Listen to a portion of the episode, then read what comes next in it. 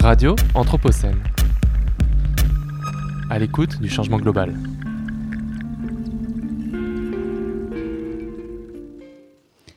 Première case. Plan général, vue extérieure sur un chalet de 3 étages dans un paysage enneigé. En légende, Joséphine de la Baume, 59 ans, femme au foyer, mariée à un avocat d'affaires, fille d'un grand patron d'industrie et d'une femme au foyer. On l'entend. Quand j'ai vu ce chalet, j'ai tout de suite dit à mon mari, c'est nous. Tout nous ressemble. Deuxième case. Plan large, à l'intérieur du chalet. Salon immense, tout en bois, richement aménagé de gros canapés noirs. Joséphine se retourne, nous regarde.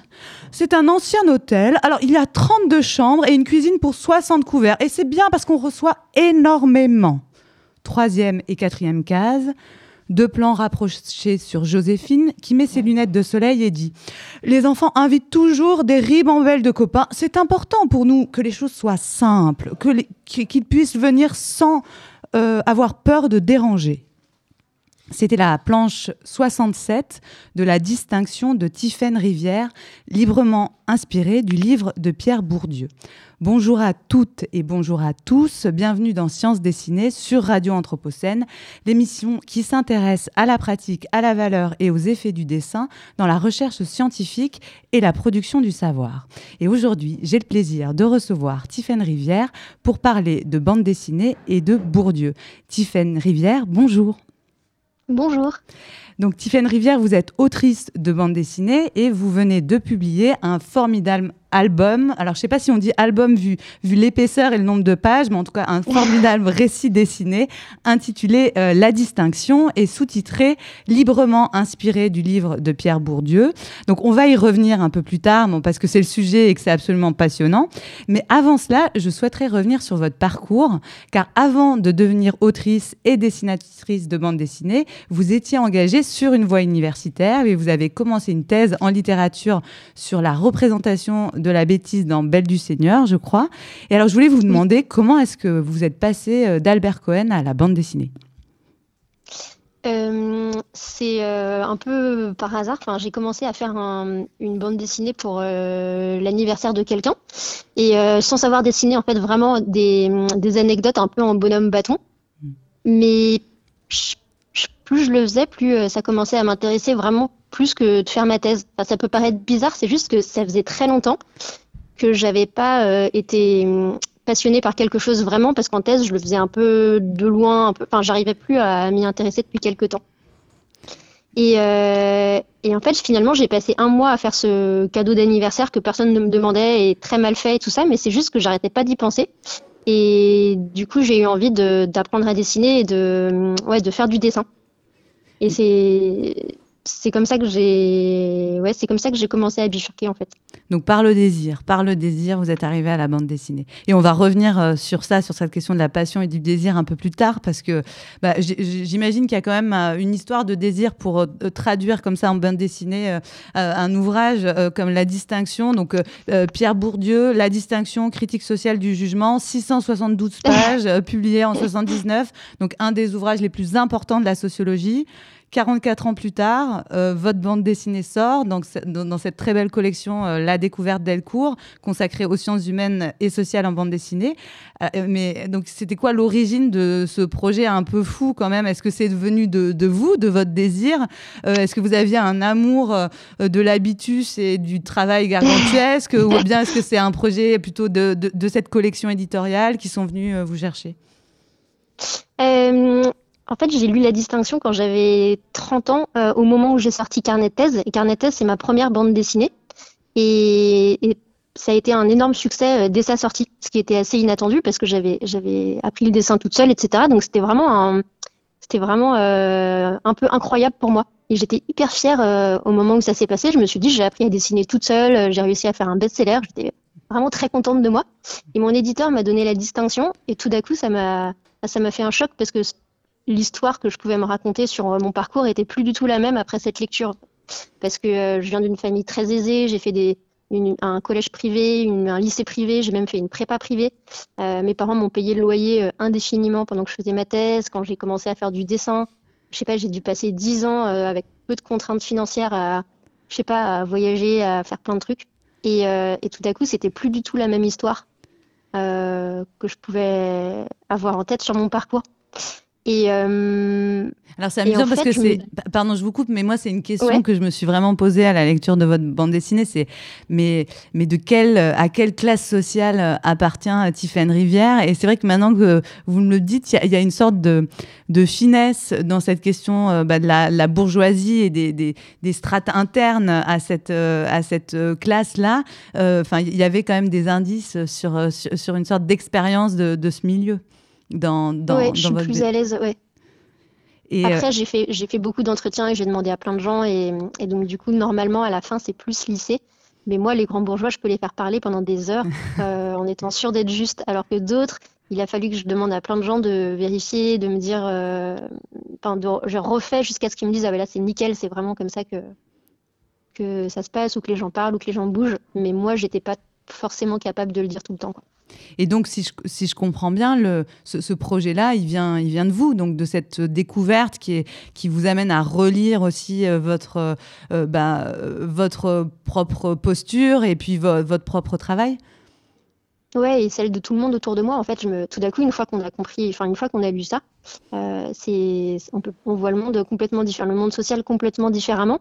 Et je me disais, c'est quand même vraiment trop bête qu'un livre qu'il faudrait que les classes populaires ou tous les gens qui n'ont pas un capital scolaire très élevé lisent, justement parce que c'est un outil émancipateur fort en fait de comprendre comment fonctionne le jeu social, que ce soit justement un truc qui soit très difficile à lire en fait, que personne ne peut lire s'il n'a pas 1 mois devant lui, 10 ans d'études derrière lui. En fait, c'est vraiment très dur d'accès, quoi. Et du coup, je me suis dit que ce serait vraiment bien. En fait, je pouvais pas me rater à partir du moment où le livre est vraiment trop dur à lire pour la plupart des gens.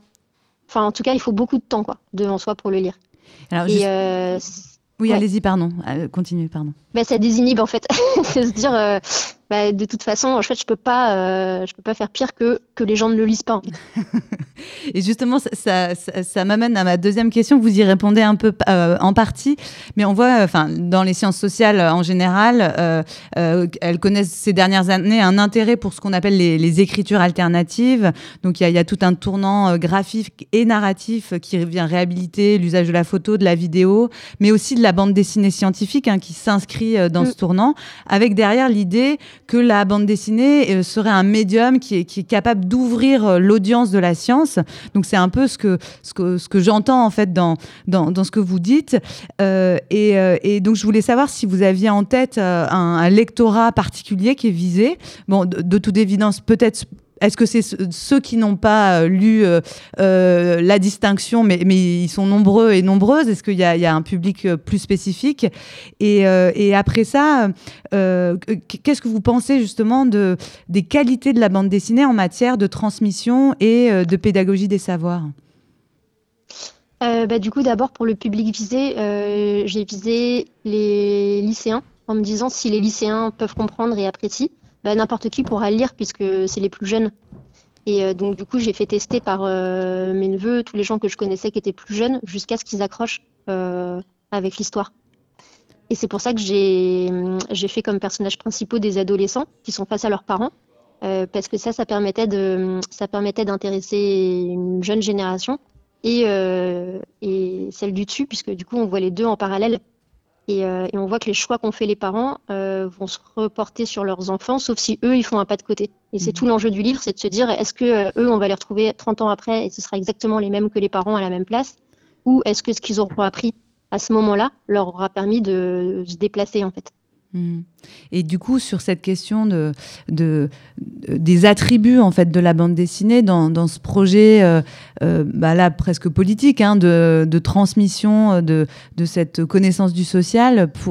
Qu'est-ce que la bande dessinée a en elle qui va rendre cette pensée complexe en fait plus compréhensible, plus accessible? Au démarrage, en fait, quand on a 600 pages de concept et qu'on passe en BD, même 100 pages de BD versus 100 pages d'essai, on perd déjà 90% de ce qu'on peut dire en passant à la BD. Donc, du coup, ça implique de faire une coupe tellement sèche que on perd beaucoup, ça c'est sûr, en plein de choses, en finesse, il y a plein de choses que je pouvais pas dire. Et par conséquent, je me suis demandé qu'est-ce que je pouvais dire par la BD qu'on pouvait pas dire dans le bouquin. Ou peut-être qu'est-ce qu'on pouvait dire facilement dans une BD qui justement pouvait prendre 200 pages dans un livre. Et sur les sciences sociales précisément, je trouve que comme en dessin, on est obligé de faire tous les décors, les moindres détails du décor sont obligés d'apparaître. Ce qu'il y a sur la cheminée de quelqu'un, tous les détails de ce qu'il y a sur une table basse, un tapis, comment la personne est habillée, un bouton de manchette, des lacets, une boucle d'oreille. On doit faire tellement de choix de dessins qu'au final, c'est très apparent la différence entre les gens et tous les choix qu'ils font. C'est-à-dire qu'il y a plein de choses qu'on voit qui vont nous faire comprendre beaucoup de choses sans qu'on soit obligé de le dire. C'est évident en fait quand on voit les groupes passer les uns après les autres, même s'ils ne parlaient pas.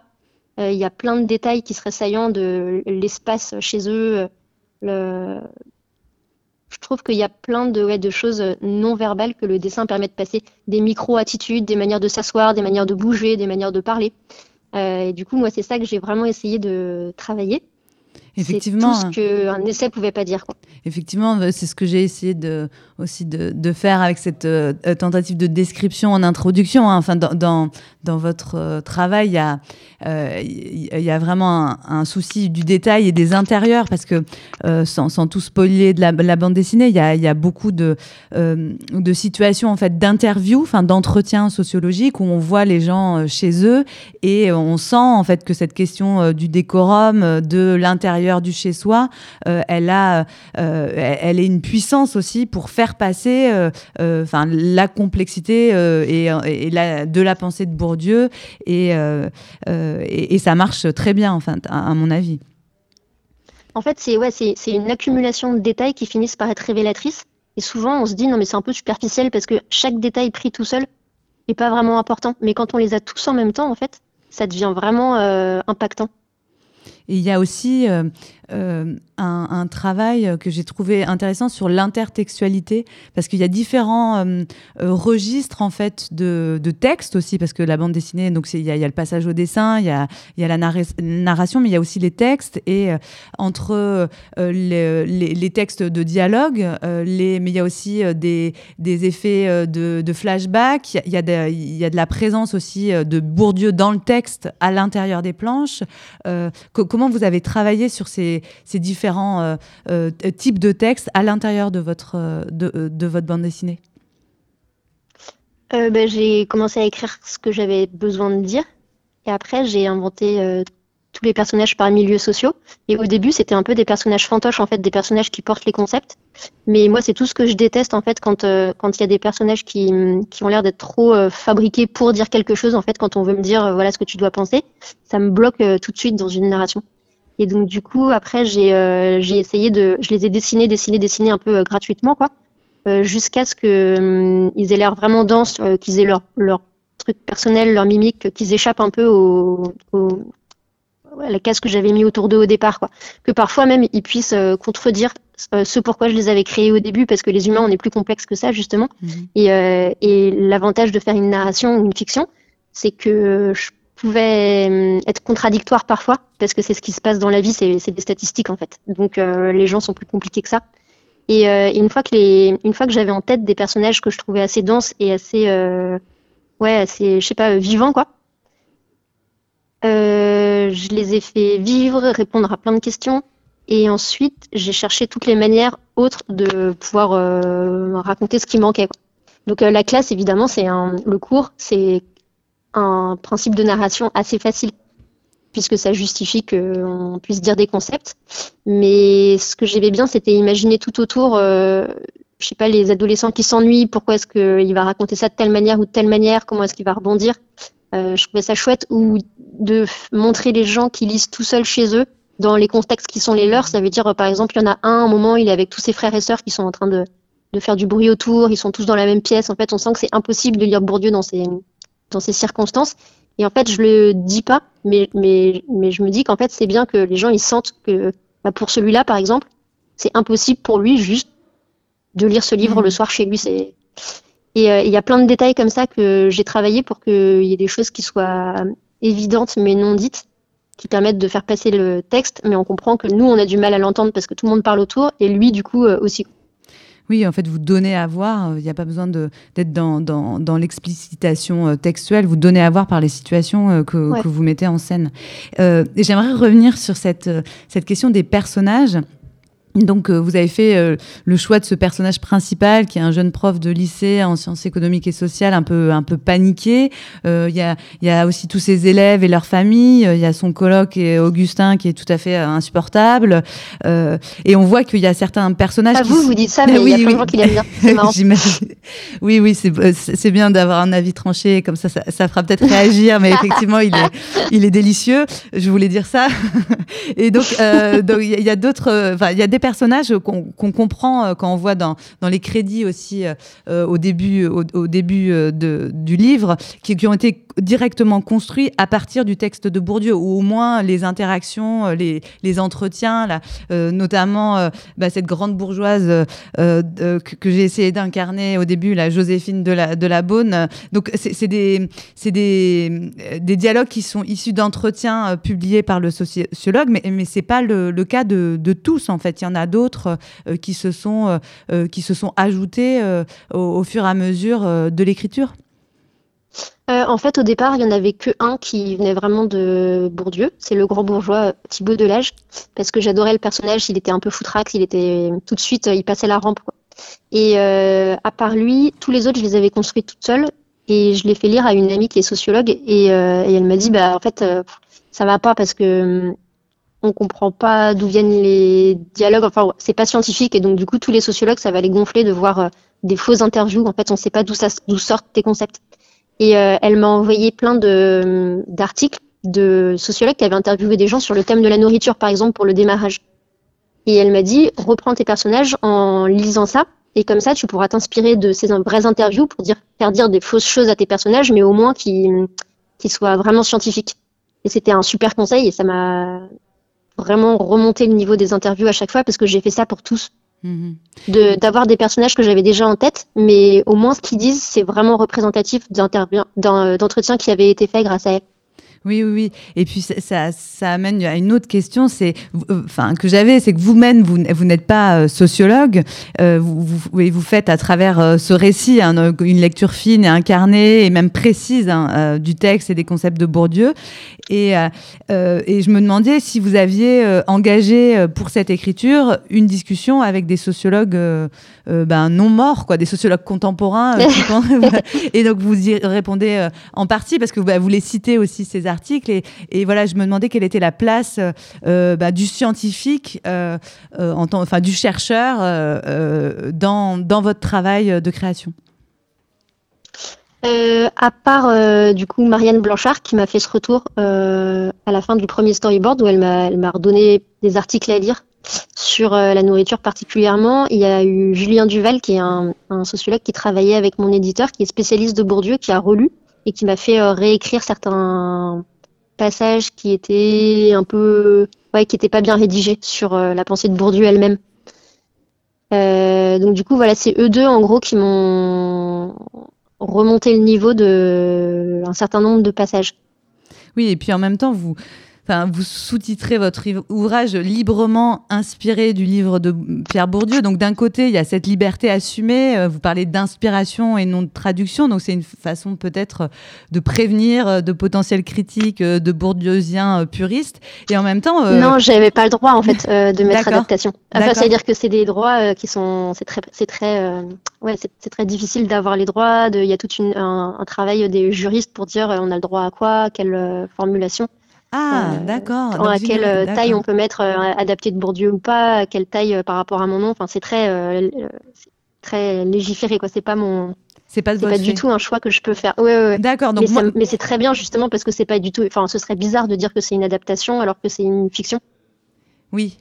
Et moi, je pensais que cette liberté affichée, c'était une façon de mettre une distance et en même temps d'assumer, parce que c'est en couverture, donc c'est un lien direct avec, d'assumer le lien, l'ancrage avec l'œuvre du sociologue et de dire que c'est vraiment de ça dont vous allez parler, c'est sur ça que vous avez construit votre travail de création. Ouais. C'est complètement sur ça que je l'ai construit. En fait, j'ai noté tous les concepts qui m'avaient le plus touchée et c'est ça que j'ai raconté à partir de cette fiction. Donc du coup, c'est vraiment C'est les concepts clés de la distinction que j'explique dans le livre, mais il y en a beaucoup plus que ce que je dis. Et donc en gros, 20 personnes pourraient faire la distinction après moi, on n'aurait toujours pas épuisé le sujet. Ouais. Ouais. Donc vous parlez de fiction, on comprend que c'est important. Et puis il y a autre chose de très fort dans votre travail, enfin, je trouve, c'est l'humour. Moi franchement, j'ai beaucoup ri. Alors autant vous êtes en empathie, on va dire, avec les jeunes, ces élèves, là, lycéens qui découvrent leur déterminisme, autant ça grince un peu plus du côté des adultes qui les entourent et qui ignorent ces déterminismes. Ça, j'imagine que ça vient plus de vous que de Bourdieu. Pourquoi l'humour ? J'arrive pas à penser autrement, en fait. Je sais pas comment expliquer. Si c'est pas drôle, mais la distinction, en fait, c'est assez drôle à plein de moments, parce que dans les entretiens, c'est difficile de dire si on nous pose des questions aussi triviales que qu'est-ce que vous aimez manger, quel est votre rapport à la nourriture. C'est difficile de pas être ridicule quand on répond, en fait. Et dans la distinction, c'est difficile à lire, il y a plein de passages qui sont vraiment ardus. Et puis il y a plein de moments où c'est des entretiens ou des explications plus claires. Et là, c'est parfois franchement drôle de voir quelqu'un qui patauge en essayant de dire comment il s'habille et pourquoi, et qui essaye de garder la face ou pas, ou qui est prêt. C'est vraiment, je sais pas, c'est toujours assez drôle. C'est pour ça que aussi le bouquin m'avait beaucoup plu au départ. Je m'étais dit, c'est génial, en fait, quand on fait des entretiens, c'est forcément drôle. Et moi, j'ai rajouté une couche parce que au départ, en fait, si on prend un seul personnage par catégorie sociale, on a forcément un truc trop caricatural, parce qu'une seule personne qui représenterait tout un milieu social, c'est une caricature. Mais le problème, c'est que quand on fait plein de personnages, on est obligé d'être un peu caricatural, sinon les gens se repèrent pas. Et du coup, ce degré de caricature ou d'humour qu'on peut mettre ou pas pour représenter quand même la réalité, il est assez difficile à trouver.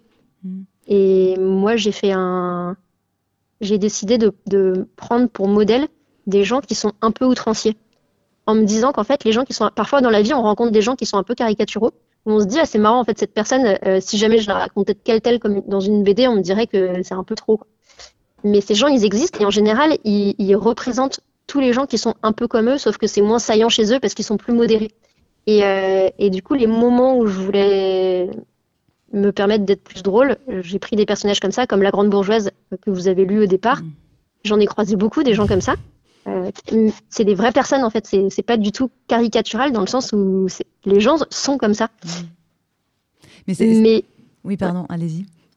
Non, allez-y. Non, mais cette question de l'outrance, enfin de la caricature, il y a une sorte de mise en abîme, hein, parce que c'est quelque chose qui apparaît aussi dans le récit, dans la narration, où quand ce prof présente des extraits d'entretien à sa classe, ils lui répondent, mais en fait, c'est des caricatures que vous nous présentez, et à un moment donné, comme si, on avait du mal finalement à regarder le social en face, que le réel est même plus fort que la fiction, et que la fiction a peur de ce réel qui est tellement tranché, quoi. Bah, y a plein de gens qui sont plus modérés que les gens caricaturaux qu'on peut lire, mais le problème, c'est que c'est plus que si on veut intéresser un public, si on présente que des gens modérés, à un moment, on perd de l'intérêt pour ce qu'on lit, parce que ce sera trop... ça passe pas la rampe. Mmh. Aujourd'hui, on assiste à un boom de ce qu'on appelle la bande dessinée documentaire, ou la bande dessinée du réel. Et à l'intérieur de ce mouvement, il y a le développement de la bande dessinée scientifique, et aussi particulièrement de la traduction en bande dessinée des sciences sociales. J'imagine que vous lisez de la bande dessinée. Quels sont vos ouvrages de référence, et est-ce qu'ils appartiennent à ce champ foisonnant? Mes ouvrages de référence en bande dessinée. En bande dessinée, oui. Et moi, j'ai bien aimé le livre de Céline Bessière, Le Genre du capital. Oui. Qui était vraiment chouette. Et qui est édité aussi chez Delcourt et La Découverte, ou non? Exactement. Oui, c'est ça, oui. D'accord, ouais. Ou le Piketty en bande dessinée, Le Capital et idéologie, qui était bien, qui permet de comprendre un livre qui est quand même ardu à lire aussi, si on n'a pas la BD. Et... Oui, non, je vous écoute, pardon, allez-y. mais je suis moins BD que essai en fait. Oui, et d'ailleurs, je vous avais demandé, pour clore cet entretien, parce que malheureusement, on arrive à la fin du temps dont on dispose, si vous aviez un conseil, une référence à communiquer à nos auditeurs et nos auditrices sur le sujet de notre conversation aujourd'hui. Moi, j'ai beaucoup aimé, et j'y pense souvent, à Enfance de classe de Bernard Lahire, parce que c'est un livre où il interviewe plein d'enfants de 5 ans, de l'enfant de Rome qui vit dans une voiture à 5 à, Valentine, dont les parents ont 40 000 euros par mois. Et en fait, on entend l'interview des enfants, de leurs parents, de la maîtresse. Et c'est vraiment, vraiment marquant parce qu'il y a plein de moments où on se dit mais comment est-ce qu'ils peuvent fonctionner comme ça? C'est des erreurs d'éducation, des trucs comme ça. Et on finit par comprendre la logique interne à chaque milieu. Et il n'y a plus de jugement, on se dit juste mais c'est complètement logique qu'ils fonctionnent comme ça avec les conditions qui sont les leurs au départ, et ce pour tous les milieux. Eh bien, je suis désolée, je vous propose qu'on termine sur cette suspension du jugement. Je trouve ça que c'est une belle façon de clore cet entretien. Merci beaucoup, Tiphaine Rivière. Donc, je rappelle la référence de votre ouvrage, La Distinction, librement inspirée du livre de Pierre Bourdieu, publié chez Delcourt et La Découverte. Donc, allez-y, à mettre au pied de tous les sapins. Merci beaucoup, Tiphaine Rivière. Beaucoup. Au revoir. Merci, au revoir. Et à suivre sur Radio Anthropocène, une lecture anthropocène de Bérénice Gagne, suivie d'Interférences, la nouvelle chronique entre science et fiction de Marceau Forêt, qu'on est très heureux de retrouver après son séjour canadien. Et à 16h45, le service archéologique de la ville de Lyon, qui fait sa grande première sur les ondes de Radio Anthropocène, avec son émission Micro et Truelle. Pardon. Merci beaucoup.